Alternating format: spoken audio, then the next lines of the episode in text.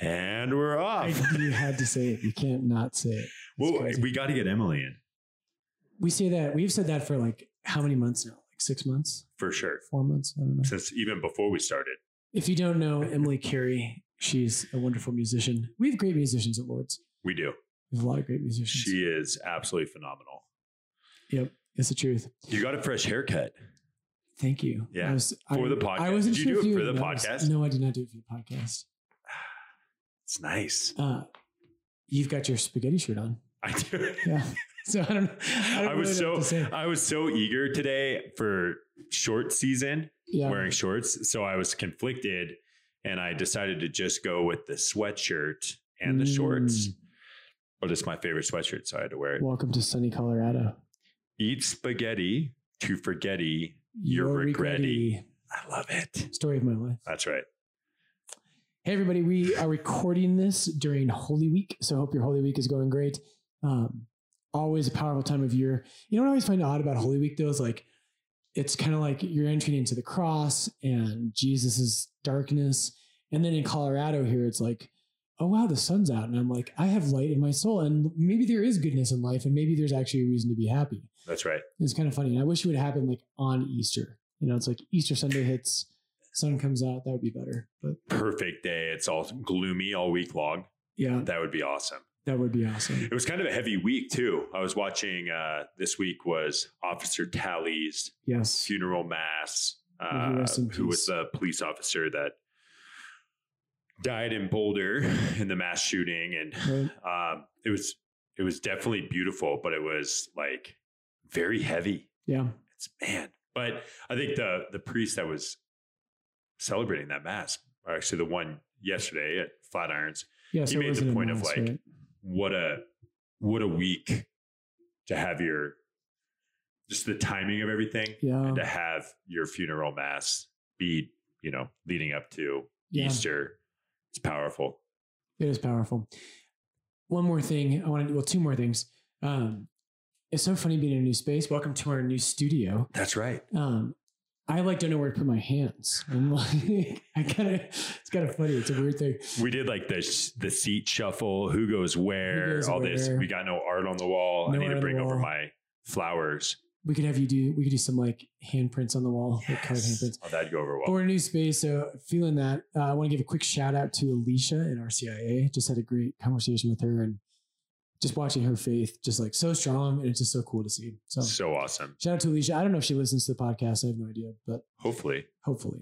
if not now we have a reason to tell her to listen So this week, what we want to kind of talk to you guys about is uh, we've got people coming into the church here at Lord's. Uh, pray for these guys. They're already by the time this comes out, hopefully Catholics. Yep. Um, but when people become Catholic, it's a hard time starting off as Catholics. Like, okay, I went through RCIA, I learned all these things, I had structure, and now all of a sudden, I like flew the nest.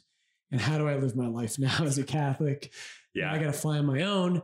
we want to talk a little bit about like what kind of Catholics does the church need? But huge uh, congratulations to everyone who entered the Catholic Church this Easter. Uh, we love you. We're excited to uh, to walk with you.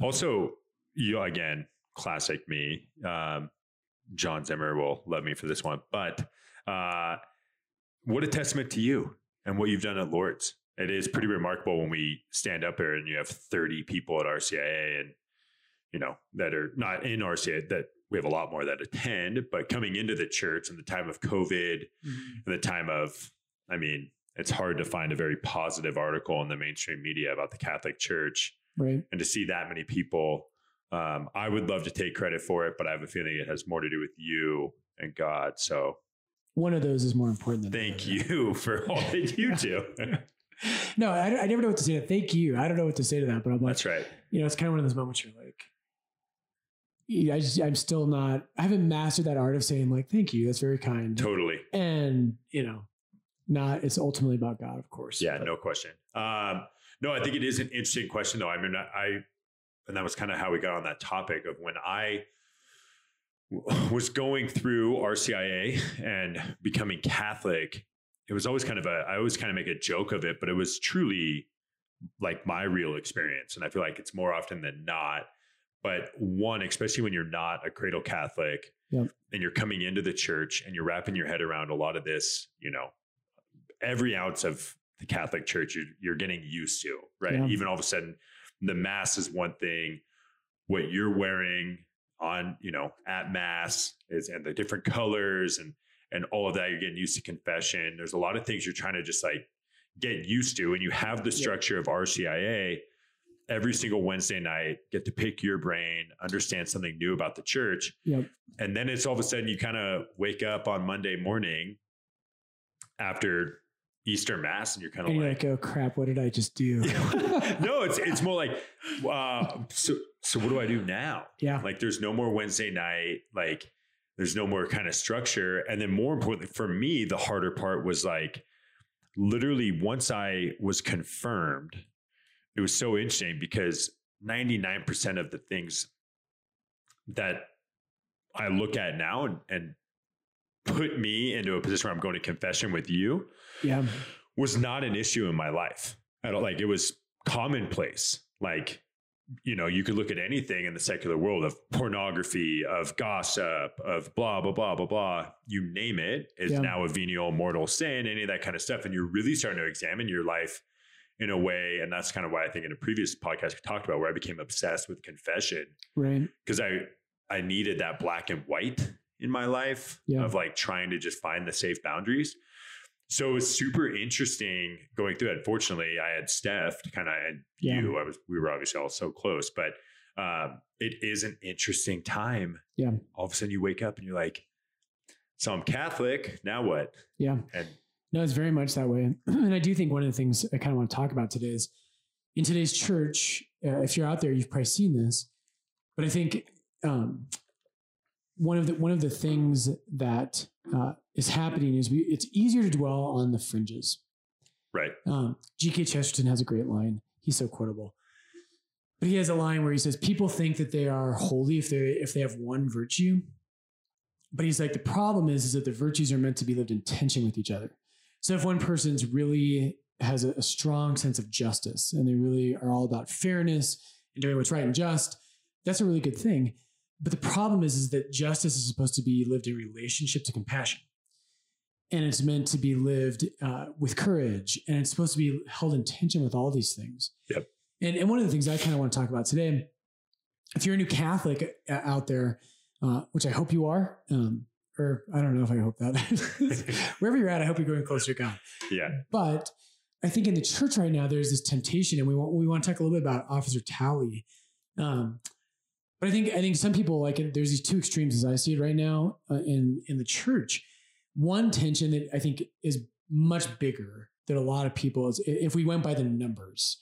I think the bigger thing is just be compassionate, Totally. and it's kind of like don't be a jerk Christianity. Yep. You know, and like you were showing me some posts on this, it's like, hey, you know what? Jesus is compassion. And really, what Christianity is is don't be a jerk. Right. It's well, and it's kind of funny too. It's reminding me right now of watching the NCAA tournament, and uh, I was going to use that same. I, yeah, well, I just I get so confused sometimes as I'm still wrapping my head around it. Like I grew up and I was like, you know, oh man, to be so. I was baptized Catholic, right? That's all I knew. right. Uh, we never went, and I was like, man, it'd be so cool to play football at Notre Dame, super Catholic college. And I can't wait. Yeah. Right. It's exactly my point. And we are watching the NCAA tournament, and um, you know, you look at it on like all they show with uh, Loyola Marymount, or not Loyola, Loyola of Chicago, Okay. and they have sister. I forget her name. She's like 98, and like a couple It's years got to ago, be they, Sister like Perpetua. it's oh, What's like a classic name? We had a sister Prudence who taught us in the seminary. She was magnificent. no, I I forget her name. When they made the tournament run, she was like their poster, like the guiding him through Right. the tournament type thing. And they totally played this card. And I was joking with Steph. I'm like, well, of course I want Loyola to win. Like we got to have a Catholic school representative, like Gonzaga or whatever. And it's always like the classic, like, well, they're not really Catholic. I'm like, what? Like, how does that even make sense? Like, Right. uh, excuse me? And then as you start to kind of understand it, it ultimately does make sense. But yeah, it is kind of one of those extremes on one side of Conformity to the culture. That's right. Thing. Yeah. more the compassion kind of, yeah, exactly. Following, falling into a lot of those things and not being true to the church's teaching. Yeah, I mean, and I think this is kind of everybody sees this. Right? If you're listening to this, you've probably see this all the time. If you're someone who listens to this podcast, it's like we go out in the world and like you know you get the James Martins of the world, Father James Martin, who honestly I really struggle with, and who's out there saying, you know, the the Vatican came out and said we can't really pronounce blessings on same sex unions.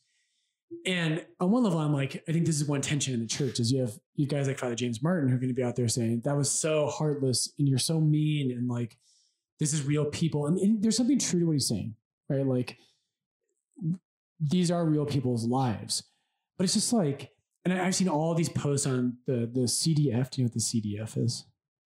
No. So it's the Congregation for the Doctrine of the Faith. So they're. I missed that post. I'm sorry. I'm on a different. I don't feed. know if they wouldn't it be funny if they had a big Instagram or like a Facebook Yeah. thing, and they're like Congregation for the Doctrine of the Faith, That's right. like laying the smackdown since AD 40. You know, they didn't exist in AD 40, but whatever. But they came out. There was a what's called a dubium, which just means a question, and someone asked. Can and it's a very official way of asking a question. It's not like someone who calls into our podcast, which that hasn't happened yet Correct. until I get out your cell phone. But someone someone asks a dubium, a question, and these and they get a very formal response if the CDF responds. And the CDF responded with Pope Francis's approval, apparently, uh, saying the church cannot bless same-sex unions. Can't do it. And so a lot of people out there right now, you know, Father James Martin and others are just saying, you know, this is such a misunderstanding. This is such a step backwards for the church blah blah blah blah blah. And you showed me that there was a Instagram post or something, just talking about how Jesus is compassionate love. Right. And but the, the, the problem right on this extreme, and I think we all see it, if you're someone who's trying to follow Jesus, is that uh, loving someone doesn't mean telling them they can do whatever they want. That's right. That it just doesn't mean that. And what you have to do if you're someone who's advocating for these things is you have to deny the teaching of Christ. At the end of the day, that's what you're going to do. You're going to say, "Yeah, well, Jesus teaches this," but you know what? That was a first century construct. You know that he lived in he lived in a patriarchal time and blah blah blah blah blah. And uh, you have to at the end of the day, it's hard to be a Christian. And honestly, I, what I oftentimes feel, and we feel this way with a lot of the politicians we've talked about, like I think there's a lot of Catholics who are sentimental Catholics. It's like be a grown up. Like in a certain sense, they don't believe anything the Catholic Church teaches, but they're going to say, "Oh, I'm a good Catholic." That's right. And I think a lot of it is about sentimentality. Like, well, you know, my mom prayed a rosary and a lot of feelings around the Catholic Church. Yeah, I think they're homophobic and transphobic and, you know, anti feminine and blah, Yep. blah, blah, blah, blah. And I'm like, at a certain point, I'm like, look, we can have an honest discussion about this, but could you just be a grown up and say, if I don't believe anything the Catholic Church teaches, I probably shouldn't call myself a Catholic. Right. But- Insert Joe Biden. Uh, so no, I mean, I think Excuse you? what was that? nothing. Uh, no, it's kind of it's right now. I'm listening to it. I've been talking to you about it, but uh, irreversible damage. And yeah, I still need to read that one. I haven't. man, it is so fascinating. And I just finished sh- my shout out. Uh, Nona, my mother-in-law. We call her Yeah, Nona. Oh, I didn't know you called her Nona. Suzanne Yes. um, Giltner in the house. She had me read uh, The Collapse of Parenting, obviously with little Gianna on the way, Right? Dr. Leonard Sax. And, and having read or listened to both those books back to back, Yeah. um, it very, it's so fascinating how much people will take the aspect of like, well, Jesus, you know, the, the woman at the well, and like, look how Jesus teaches four. teach or uh, treated the Pharisees and and that you can take that on the surface level and be like, it's Yeah. just all love and this and that. But I think you've explained that so well of we do love those people. And of course, we have to Right. love anyone that has a mental illness of transgender or, you know, uh, forgive me for my lack of probably proper terminology in that Sure. weird I, Rubik's I cube. forgive it's, and and even when they Did you say Rubik's cube? yeah, the Sorry, I whole. keep I, I never know what. But if, anytime I have someone ask me like, "What's your pronouns?" I'm like, "Uh, "What? I don't. I don't know, man." you're like, what's But- pronoun? Yeah, I was like, "Excuse me, is, is that Latin? I don't know how to do this." Uh, but and even hearing Dr. Sax just talk about like in the collapse of parenting of how, you know, his whole thing was more about social media and what that's doing. But parents now are coddling so much just from trying to come from a place of uh, you know loving and compassion Right. and not actually creating that atmosphere in the household of no i am the parent and you're we have to establish these boundaries. I love you beyond belief but you're not going to just do what you want to do all the time. Um then it was kind of interesting i was listening to something on the radio after they were talking about the gun violence and the shooting and they were saying that the university of arizona um, one of the radio hosts went to go listen to their freshman orientation for their daughter and they were saying at the University of Arizona, they were warning parents that they're not allowed to take classes or tests for their kids. And they're what they said, which was Wow. true, is we've now gotten to a point where like they're not saying that because it's like a hypothetical, it's never going to happen. It is Mhm. currently happening, and you're showing up to take, you know, when are your kids going to actually grow up now? Right. And it's like this balance of compassion. Yes, Jesus did love everyone, but he was also very firm of like, I love you. I'm here with you. I'm sitting with you. You need to stop sleeping with 12 men. Like Right. there is that, there is that firmness to it of trying to, to balance that. Yeah. No, and it's in John four. It's it's been five husbands.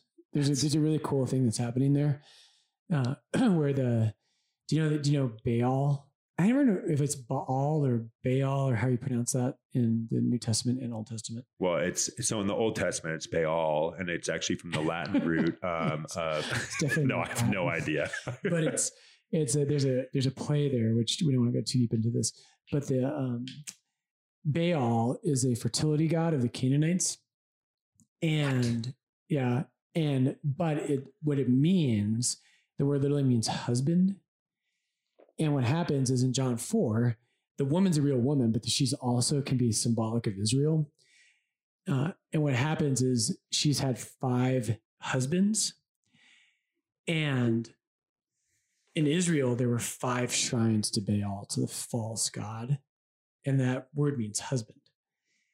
And, oh, crazy. but in, in Old Testament theology, for instance, most prominently in the book of Hosea, but all over the place, um, God is Israel's husband. And he's the true husband of Israel.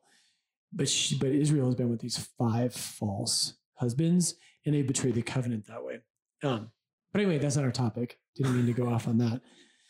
But but yeah, I think I think what's happening with this compassion stuff, right? Like and like University of Arizona, I love that. Like we just go to extremes, and this is one of the things I want to say to our new Catholics, right? So I think one extreme is, hey, I love you, so therefore I'm never gonna tell you, I'm never gonna go against you. Right. And like for a lot of us, you know, if you think of a parent who tells their kid, "Hey, because I love you, I'm going to let you do whatever you want to do," that's what we call a bad parent. Right. Right? Right. Like, the, the mom who wants to be friends with her kids instead of wanting to be a mom, you know, and you can be both. But if you choose friendship over being a mother, like that's a bad decision. Yep. You've got to be the mom, like for the good of your children. You have to do that. Um, and and but we've embraced this idea in our culture that we can just make it ever make up whatever we want, and as long as it's not explicitly doing physical damage to someone, you just have to love them and accept whatever they want to do. Just really, really unintelligent.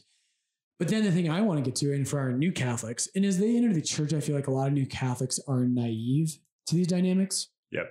So it happens then is that people in a lot of our circles, you know, here at Lords in Denver, and a lot of but a lot of places in the church, and good people, people who love God, what they do is they flip to the opposite extreme. And so they are law people, you know, and this is again, take this a grain of salt. This is an oversimplification. But they're reacting against this kind of laissez faire societal anything goes kind of mentality.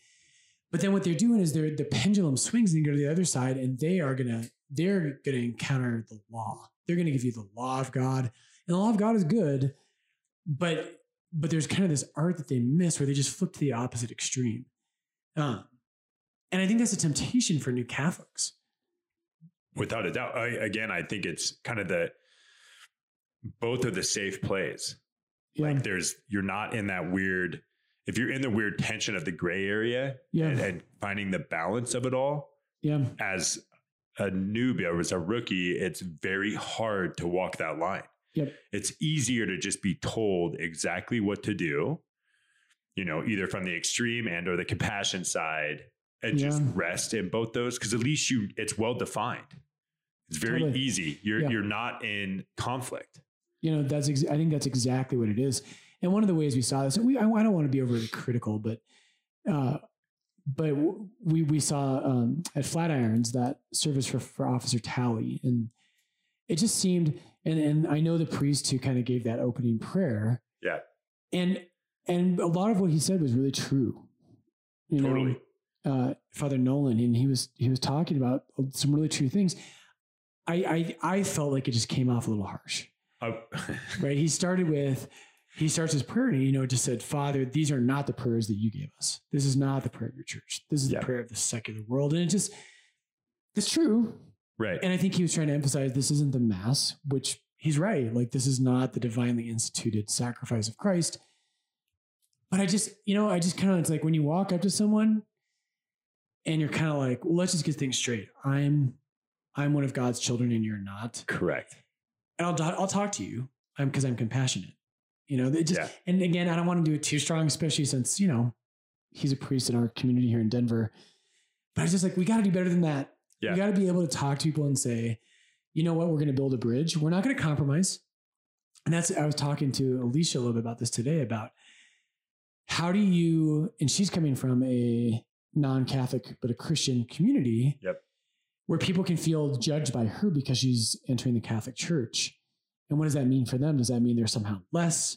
And we talked a little bit about like, how do you let people know, like, I'm convicted by this? This is true. And like Father Nolan, I am convicted of the Catholic Mass. Yep. And I'm convicted of the church's teaching. Praise God. But how do you do that in such a way that's inviting people to say, this is beautiful, not compromise on your faith, um, but also not just kind of come across as like, hey, everyone else, you're terrible. So I think you have to tread more lightly here than I do. And you opened this bag of worms. I was not ready to go here. We'll see if but, we actually publish this one. but but yeah. this was this this was a discussion last night in the house with Steph because Steph is very much uh, anyone that knows my wife. She is like she could take over the world if she wanted to. She will totally someday do that. Um, and she she was coming from a place after watching it. I think she was really worried last week because the only thing that was really publicized about Officer Talley was that he was going to have this memorial service at a Protestant church located somewhat near Boulder, Boulder. Colorado. Yeah. And this is, for those of you out there, this is, I think it's the largest church in Colorado. Yeah, I, I I'm pretty sure it is. Flatirons. Yeah. Yeah, And, and, and again, like to our, to a point we make oftentimes on this podcast, I think a place that does a lot of things really, really well. hundred percent. We wouldn't agree on everything, but I think obviously they're reaching people. They're bringing the, the love and the, the mercy of God to a lot of people. So It, it- to that point, like I think they do a tremendous job. And I remember as we were sitting there and just watching when they're kind of opening, and their head pastor did like the first opening remarks and then introduced Father Nolan. And I remember sitting there thinking to myself, like, man, I wonder what their conversation like as they were waiting, like behind stage. You know, like as like right. the two, the priests and the like the head of Flatirons, and we're like, man, we fundamentally like truly disagree so much. Like, were they like, so what'd you get for breakfast? Like, what do you like? What what did they talk about?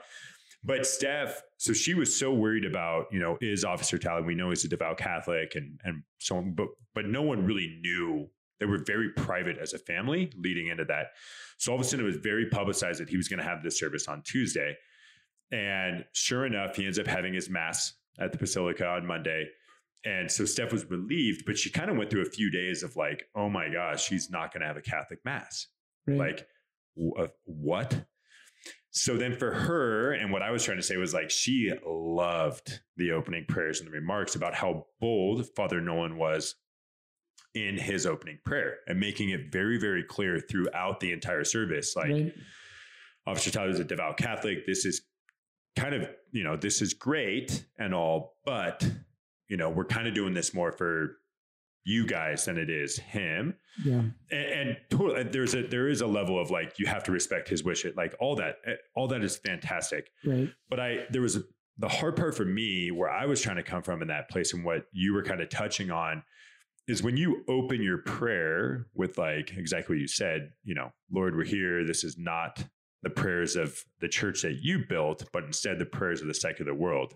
Right? Pretty close to what he said if you go back and watch it. And, you know, in my mind, I'm like, dude, we have, you go to Fox News, and this is live streamed right now. Foxnews.com, like you can easily click the memorial service. Like you Mhm. have an audience that the Catholic Church does not commonly have. And now you'll see it as I've watched the follow up reports of everything that was going on from yesterday. Right? They show the thousand police cars and they show never once do they show the priest yeah. and, and none of the follow up. So you have an audience and an opportunity there to really kind of explain and show the beauty and all that stuff. Yeah. And in my personal opinion, it was very, very strong. Um, and and I was looking at it as like we have nine other victims. You have thousands of cops and police and family and everyone in uh, in the audience. And out the gates, you're kind of like that. You're like, okay, you just validated all of my initial thoughts of the Catholic Church or the teachings or any of that kind of stuff. That is Yeah. so. It was very intense, and there was just a part of me that I was like, man, it. Again, it's it is true. It's the truth. I get it. You have to be firm in that, but Yeah. At least shake my hand before you slap me with it. Like it, it was just kind of, it was hard to swallow in Yeah. a sense. And, and that's where I kind of think, you know, if you're saying it's so important for, to have a Catholic funeral, right. At a mass and, and doing it that way. And we have nine other victims that I don't know. I, I don't know if they were Catholic or not, Right. but you know, on one side, you're kind of like, well, what happens to their soul if they're not Catholic Yeah. and they're not going to have that funeral? Just like my Mhm. mom, when she died, we didn't do a Catholic funeral. I spread her ashes. I didn't know any better. But at the same time, we're looking at the church to evangelize and make people Catholic. So now you just turned away at all. Like it's a circular kind of argument of like, who's at fault of someone not having a Catholic funeral? Yeah. And it, And it's not it's not at fault, but it, it was just a very Right. interesting dynamic to watch yesterday of like trying to remember somebody yet let everyone know. I mean, he was very, very devout. This is one of the hardest things I think in the Christian life to do well. Totally. And very honestly, I think I've screwed it up so many times, and I'm sure I will many more. And and I do. I, I think we've already said this, but I think it's just worth saying that our our prayers and our hearts go out to the Talley family and to all the victims, and such as a horrendous thing. And hopefully, this podcast today isn't. We don't mean for it to be crit- critical of this and that specific sense. It's just, a, I think it's a all, right. model for us, though. It's it's a moment of like, how do we answer the question of like, how do we engage the world as Christians? Mhm. Because I think like what Father Nolan was doing, there's there's a real truth to what he's doing. Right. And Jesus, right? Jesus doesn't just let people do whatever they want. You know, like when when he can confront sinners, he'll have mercy on them, and then he says, "Don't go sin anymore. Right. Stop sinning." Like, you know, and there's Jesus is willing to give his life, and he's willing to stand up for things that matter. And I think a lot of Catholics in the world, a lot of Christians, we're tired of Christians who compromise Totally. and and I sympathize with that. There's a lot of of Catholics and Christians in the world who it's like, do you have any loyalty to Christ? Does this anything go? Is everything changeable? Um, but it, again, I think in a lot of the the kind of world that I live in, the opposite danger is kind of a little bit stronger danger, Mhm. where they're not compromising. In fact, they're going so far as to like build kind of the walls higher. That's right. And and I think Jesus has some great lessons for us on this. Like, excuse me, for the, in Jesus' day, the great enemy are the Romans. And Jesus redefines who the enemy is. He he has a lot of a lot of things in the New Testament really saying, no, that the enemy is not the Romans, the enemy is Satan. And and we need to reach out and do the Romans have practices that Jesus is going to condemn? Absolutely. The the kind of godless world of the ancient pagan society where uh, there's no sexual morality, where uh, there's this greed and power plays and these kinds of things. Jesus is going to condemn that a lot. Um, and so it's this weird dynamic of we have got to be willing to condemn these practices and be clear and stand up for them. We've got to do a job of saying the mercy of God is real. Totally. And there's, you know, what's interesting? I've been reading First Corinthians, and I've been studying. I think I've mentioned that before on the podcast. I'm going slow because I'm a pastor and we have, we have a lot going on at Lord's, and I'm like, dear Lord, like um, I don't have enough time. There aren't enough hours in the day. But in First Corinthians six, there's a really interesting thing um, that's happening. Uh, and what's what's going on is that Paul Paul's going to talk about a distinction between those outside the church and those inside the church. And one of the things he says, let me find this verse really quick. Um,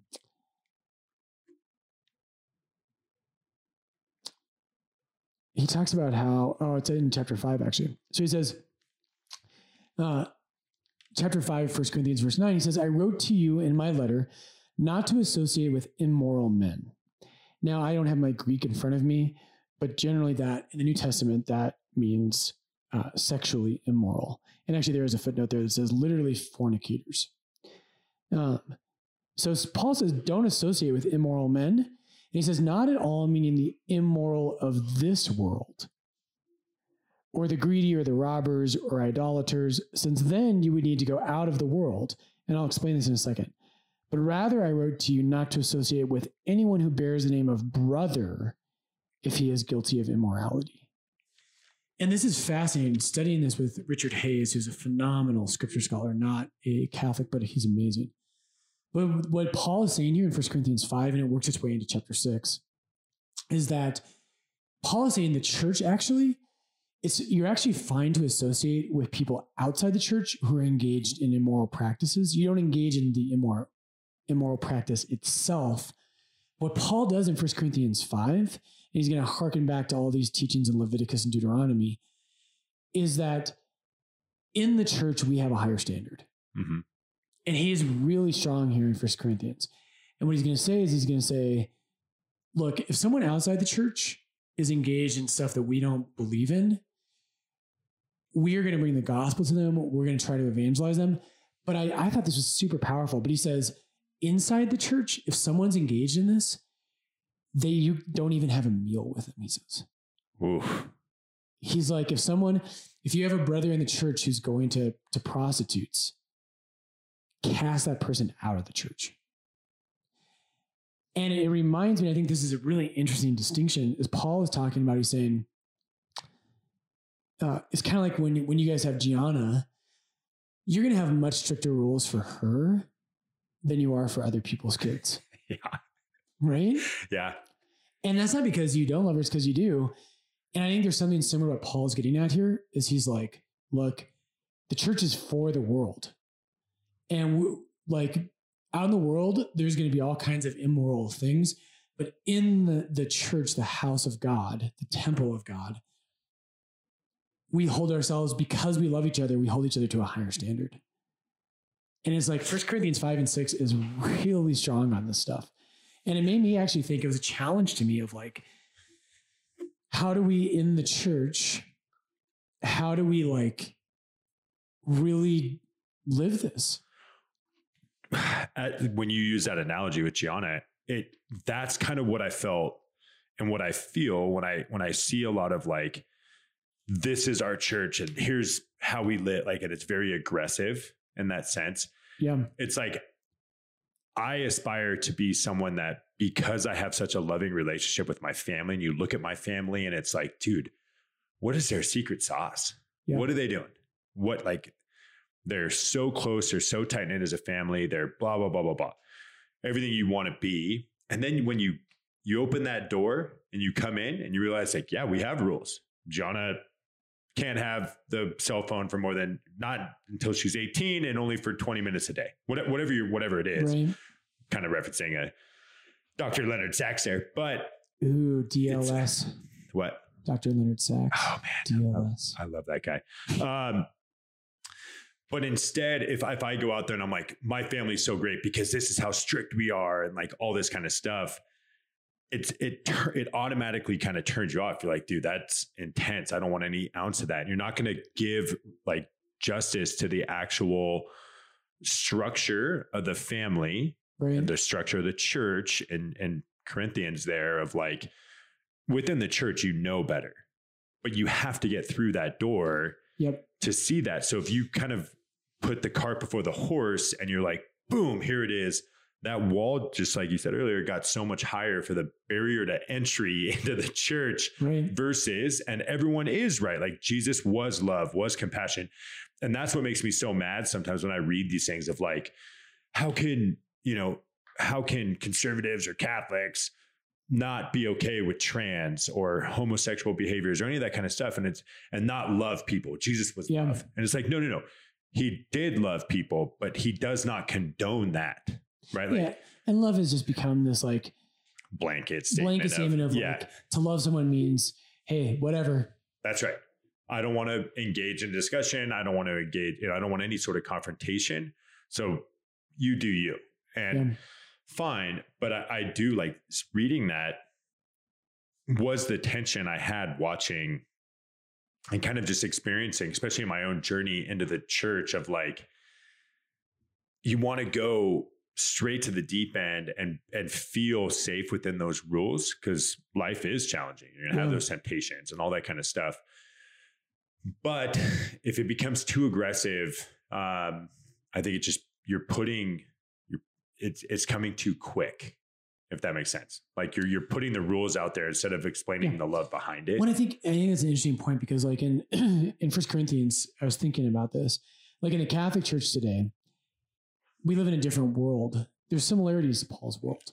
But in the first century, these people who are entering the Catholic faith, they they have encountered Jesus and they've encountered a message of the redemption of the world, and they had to make a radical choice to enter something that was brand new.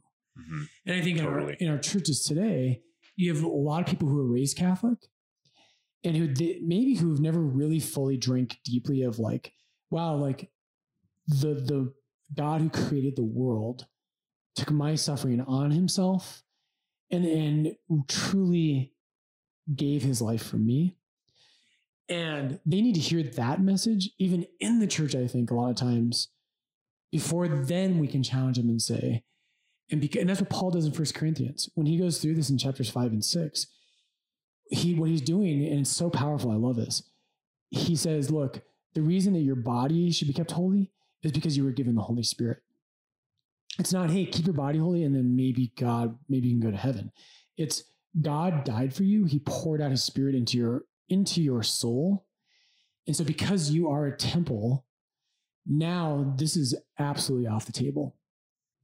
But it makes me wonder. I'm like, you know, in in a lot of churches, and I think back to kind of this tendency to, to have these hard lines. A lot of the churches that are growing in the Catholic faith right now, you look at parishes. The ones that are growing are not the ones that are like, "Hey, do what you want." right right Why, why would I go to church? Like we used to joke about um, like religious sisters who um, stopped kind of like wearing the religious habit, the nun outfit, the nun suit. Yeah. That could be a good band. That could be a good The nun suits? The nun suits. um, but the ones who stopped wearing their habits and who stopped praying the liturgy of the hours, and they they would go out and do things for people. Those those orders are dying. Right. Because you can the question is why would i go be celibate to do something that i could just do as a normal person in the world? Start a nonprofit. Right? Yeah. And so i think these churches that say hey god loves you do whatever you want. Well why would i go to church? If god if god loves me and doesn't care what i do those churches aren't growing but on the so that now i now i have to ask so i mean i think it's always the salt of the wound is always um, in my opinion when you look at these churches growing and and the compassion side yeah i think the one thing that as we're kind of getting back to the top like when we're looking at you know people entering the church and how do you kind of thrive in your Yeah. newfound faith is unfortunately it's about the teachings and not the teacher. And the catholic faith Mm, there's no like denying this. phrase. that was a good phrase. It, there's no denying it though like the teachers over the last 50 60 yeah. 200 2000 years have been very bad in some cases have been horrific and have done horrific things. Right. So therefore if you're kind of lukewarm in some of the actual teachings it all of a sudden becomes like look if if the priest is doing this and blah blah whatever the scandal any Yeah. of that kind of stuff i'm out Right. but at some point it's again it's not about that person it's not about the teaching or it's not about the teacher that's going to come and go and it's flawed and we are all humans and that entered the priesthood or whatever but it is the underlying teachings of jesus Yeah. so it becomes this like okay i'm out i'm going to go i'd rather just be nice to people and and love everybody Yeah. because it's not working And I do over think there. that that distinction, and that's what's so cool with Jesus, is that Jesus' teaching is his person. right More than anything he says, who he is is his central teaching. And that he's the one who does it perfectly. But That's you're right. Like you we we have to be attached to Christ. And for those of you who have entered the church this Easter, why are you why did you become Catholic? Mhm. Like certainly people help us along the way. I hope here at Lord's, I hope that I was able to help. I hope Steph was a help to people. But you shouldn't be Catholic because of Stephanie Deviney or Father Brian Larkin. Right. Or as some call me FBL. Yeah. But but you should be Catholic because of Jesus Christ. And he's the one who can hold these things always perfectly together. Um, that's that is so important. no question But I think I think when people are entering the church now, I think what we need, mean, we talk about this a little bit. We just need Catholics who can hold those things together. Who can say, "Hey, God is love," and that's the first message of Christianity: is the the loving death and resurrection of His Son in your, you know, moment of darkness, the worst moment of your life. God, God loved you in that moment, and the worst things you've ever done, He loved you there. Um, and now, like like Paul says this, this is like so good. He says, um, so at the end of chapter six in First Corinthians, Paul says, "Do you not know that your body is a temple of the Holy Spirit within you, which you have from God?" He says, "You are not your own; you were bought with a price, and that price is the blood of Jesus." right And so, like Paul's like he he can do this, right? Our I don't know why it's so hard. Our modern church and our modern culture just can't do this. They seem totally incapable of being like able to say, "Hey, you're loved," and because you are loved, you can't do whatever you want to do. that's right yeah And I don't know why that's that doesn't seem that hard to me. Does that seem that hard to you? It does, I think that's what's truly fascinating about this audiobook right now um, by Abigail. Irreversible damage. It is that whole sentiment though of By like Abigail, does she have a last name? Shrier, uh, Abigail Shrier. Um, she she really breaks this down though. I think she made an interesting point that was like you know so many of our the field of psychology and professors and any of that kind of stuff. It it has progressed to a sense of most people that are in that field now got in that field because they were an advocate of something else, right? They were an Oh, advocate of trans. Therefore, now they went to become a therapist So they entered not because of just just the truth. They didn't enter the they truth. They entered for entered trying to find advocacy. something. That's right. Yeah. Of their advocacy. And um and that the whole thing is breaking down of like how much how little society wants to engage in those topics of you know, I felt it coming through in the church of like when I proposed to Steph and everyone's like, dude, you guys aren't even married. You're not even living together. Yeah. And all of a sudden I have to like try to like explain the church's teaching and why. But it's so counterintuitive. And most of the time it's just like, all right, well, go do what you're gonna do. Like, Yeah. you know, hey, here's some flowers while you go do it. Like, and I always it always makes me think of like when you use that analogy, use it before, but like if, you know, someone is like, I'm, I'm a drug addict, I want to be a drug addict, you know, like you're not just gonna be like, oh yeah, man, that sounds like a great idea. Yeah. I wish you nothing but the best. Like Yeah. that, absolutely. And the argument that's commonly used is, well, I'm not hurting anybody. right. right? So like, so why does it matter? And and the, the real truth, the real issue behind that, and behind what what to us seem like private sins, is that there's no such thing as a private sin. Right. Is that all of us in the body of Christ that on a spiritual level we're, we're connected at through the our baptism and through the Eucharist. But even even in the, the world out there, I always think like even if you're not a Christian, like no man is an island. And if you are less than what you should be, you are doing damage to all of us because we actually need each other. Right. Like we need people in the world who are full human beings, who are just and courageous and compassionate, Well, right? and I feel like that's that's the disconnect though. Like the acceptance should come from the standpoint of like, here, I am sitting with this. and I could go to you and I could say, FB, I am struggling with this, and you're going to guide me through love to the truth and knowing that ultimately that's my freedom of, okay, stay away from this sin because of whatever, and you have that route. On the Yeah. flip side of this general, on the flip side of this general acceptance of like, yeah, go do whatever. I think the proof that's there is suicide, depression, anxiety. Everything is skyrocketed since that general philosophy of acceptance. It hasn't solved anything. It's made things worse. Like in the trans community or in Yeah. whatever it is, where it's like, oh, we just need to be loving and accept them more. The more we've done that, the higher the numbers have got. There's no denying that fact. So it's it's yeah, that's kind of like the trump card they use in in the in the trans debate. Is they say if you don't accept person someone like this, you're going to commit suicide. And the problem is, is that all the data shows that if you do embrace them, it's at least going to stay the same number, basically, or maybe go higher. right. And and plus, it's just a cop out. It's like it, it's a way of just threatening people and taking authentic dialogue off the table. off the table. And that's the hard part. And that's the balance of the church with, again, now circling back, but just kind of seeing though there's so there's that side of like you need to maintain the truth and what the church teaches, but also you have to get somebody ready to receive that honesty.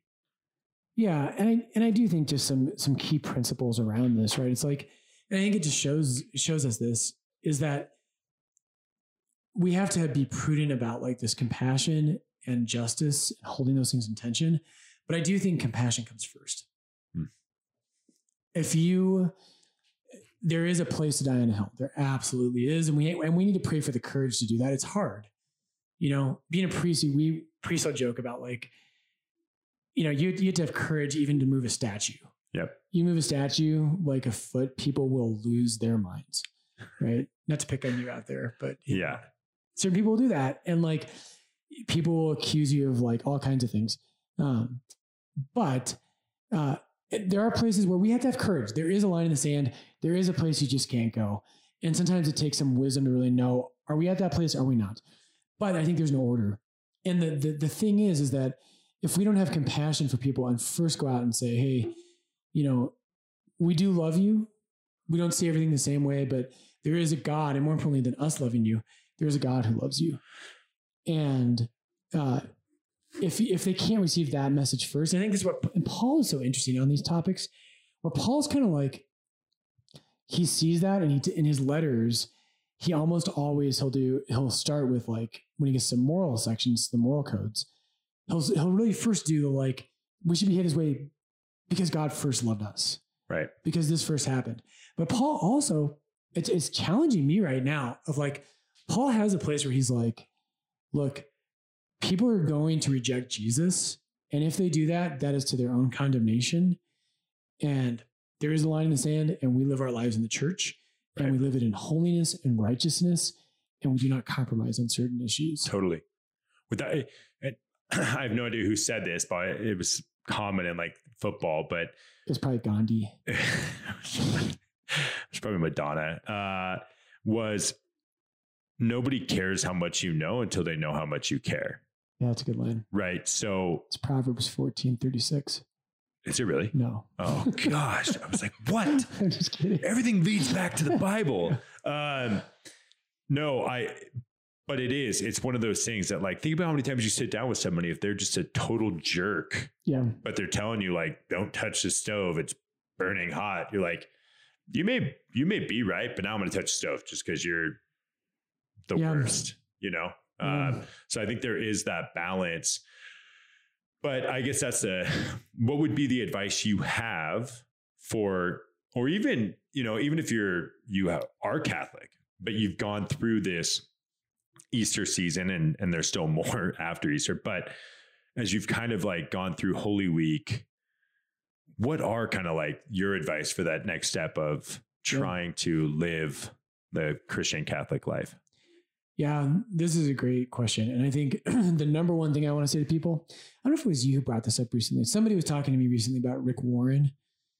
And maybe it was Curtis Martin, actually. But anyway, Rick Warren is a very Well, if it's me or Curtis Martin, I'll, it's probably me.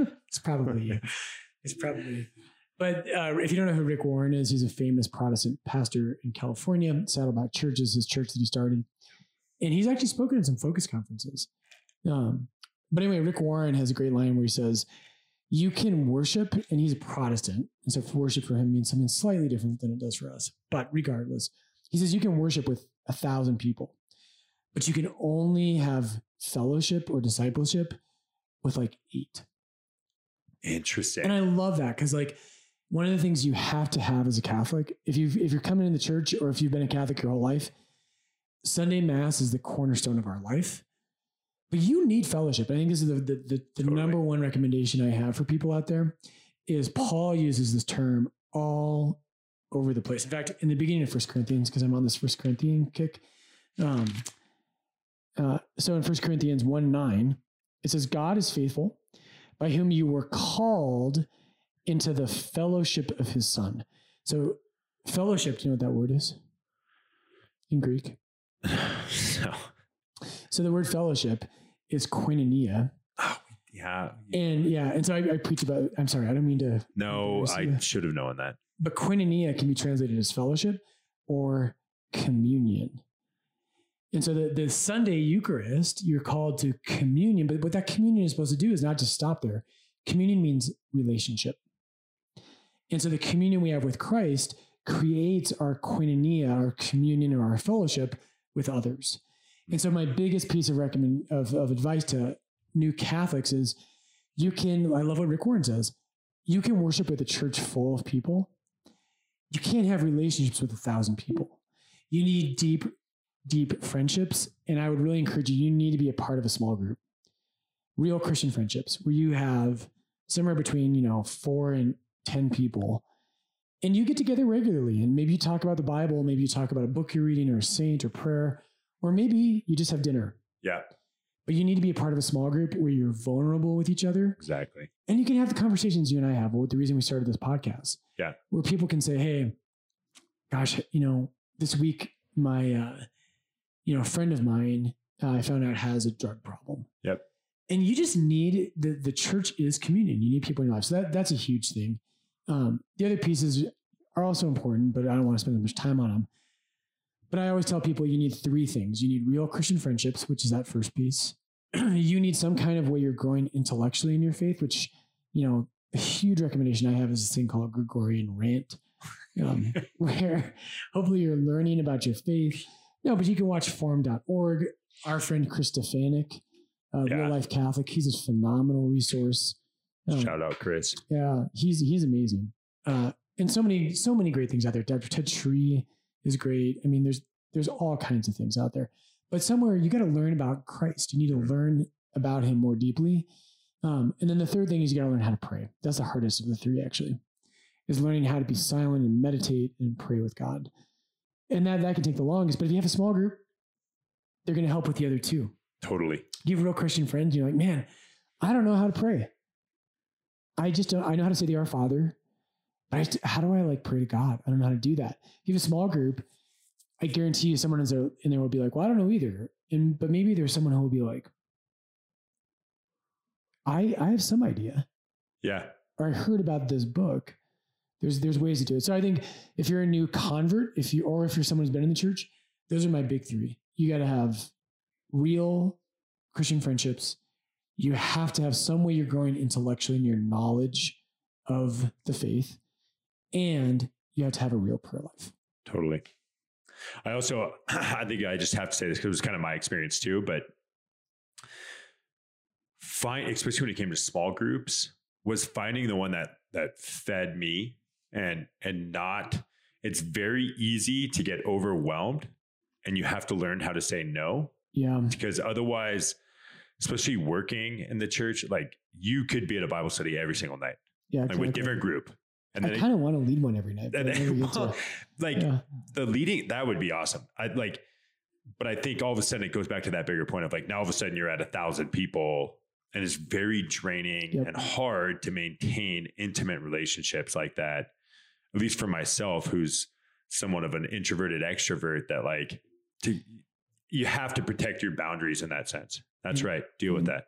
okay, sorry. It's An introvert, No, I- extrovert. I say like I I'm I love to be extroverted, but I need my alone time Yeah. to recharge. Like I do not fuel. I get so drained so quick. Yeah.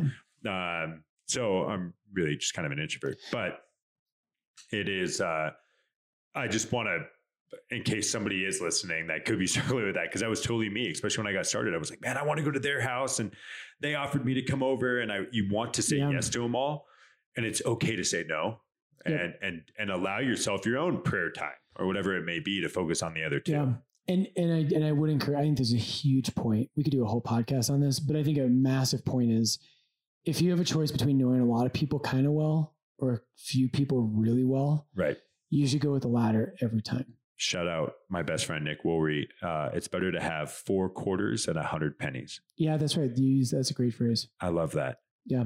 No, you need every one of us needs this. You need friendships that aren't just like, hey, we have dinner with them every once in a while. Like you need people who are who love Jesus and who are like, you know, if if you're if Gianna grows up, well, let's just say it's somebody else's kid because I don't even want to think about that.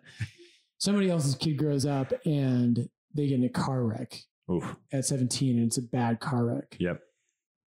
Who's gonna who's gonna be there? Correct. and who's going to be the ones that you know like like when something bad happens and there's a thousand people who wish you well but you don't want to talk to them at all Right. who are the ones you do want to talk to That's right. who are the ones who are like i'm coming to your house and i'm just going to like i'm just going to cry Yep.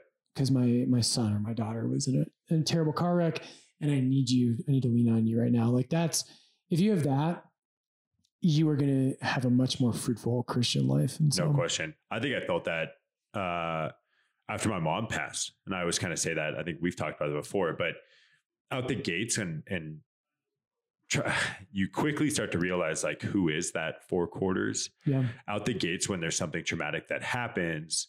It's very common. You get overwhelmed. Like I remember I checked my phone. I was like, "There's no way I can call back everybody." It was a great feeling, but you're just like, Yeah. you know, everyone knows like in that moment, okay, let's love on them. Yep. But who's there four months later when Yep. it's dead silent? Everyone kind of has either forgot about it or not. And you really kind of start to understand and or you really start to kind of reflect on the fact like, man, maybe I I am spread so thin. I don't have those relationships that people know when something's going on. Yeah. All right, folks. Uh, rant at lordsdenver.org. And just, yeah, again, that encouragement avoid extremes, hold the virtues together, be compassionate, but stand up for what matters, and make sure that you have those real Christian relationships. That's going to bless you more than I could ever tell you. That's So, right. We'll see you next time. Talk to you next time. Talk to you next time. Hear us we will next not, time. We will not, you will hear us next time. Email us your questions. Okay. Peace.